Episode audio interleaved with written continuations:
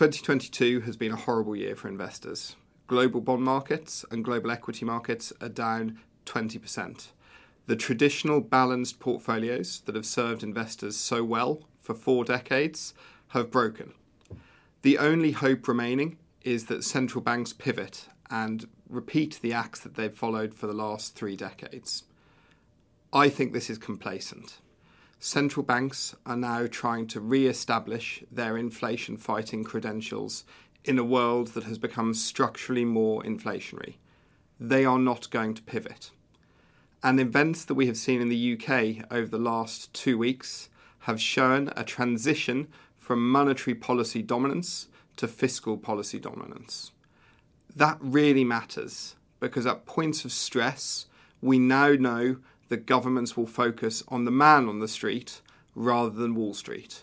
That means asset managers and asset owners will get far less protection than they have done over the last three decades. Now, usually when you're down twenty percent, you might feel that the worst of the pain is past. We think that's unequivocally wrong.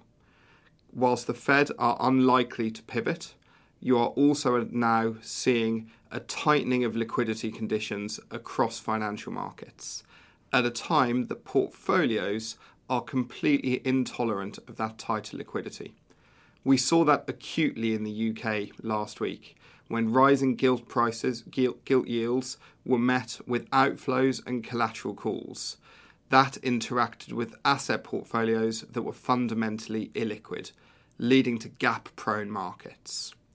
We don't think this is something that is isolated to the U K and is something that we think we're going to see more seriously across global markets, particularly as quantitative t- tightening increases and the demands of the real economy become greater than the demands of asset portfolios.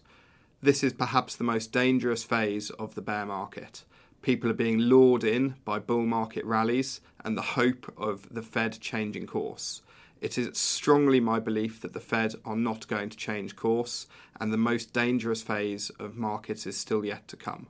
So constructing our portfolios, we are unequivocally focused on protecting against the downside and actively positioning to make money from further dislocations in both equity markets and bond markets. And we think now more than ever, worrying about the downside is going to be key for driving returns for investment portfolios for the next generation. I think we're in the midst of a regime change. Uh, where we stand today, looking back through history, over a period of three or four decades, we have seen severe deflationary forces impact markets. Where has that come from?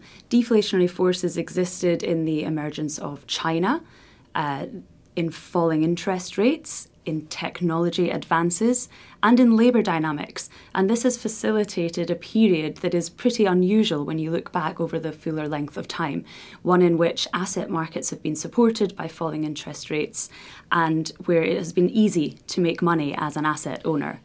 So where we stand today, I think, is in a period of significant regime change. And as I look to the future over the next three to four decades, I don't see those factors repeating themselves. In fact, I see a series of drivers of further inflationary pressures from here, such as structural labour shortages, where we have developed market populations ageing. Uh, we see increasing geopolitical tensions in the world, which will also add to inflationary pressures. There is a political will to further restrict the movement of people, exacerbating those labour shortages I mentioned. We also have an energy crisis. And the solution to that structural underinvestment that we've seen over multi-decades is also met with the need to finance an energy transition to a low-carbon world.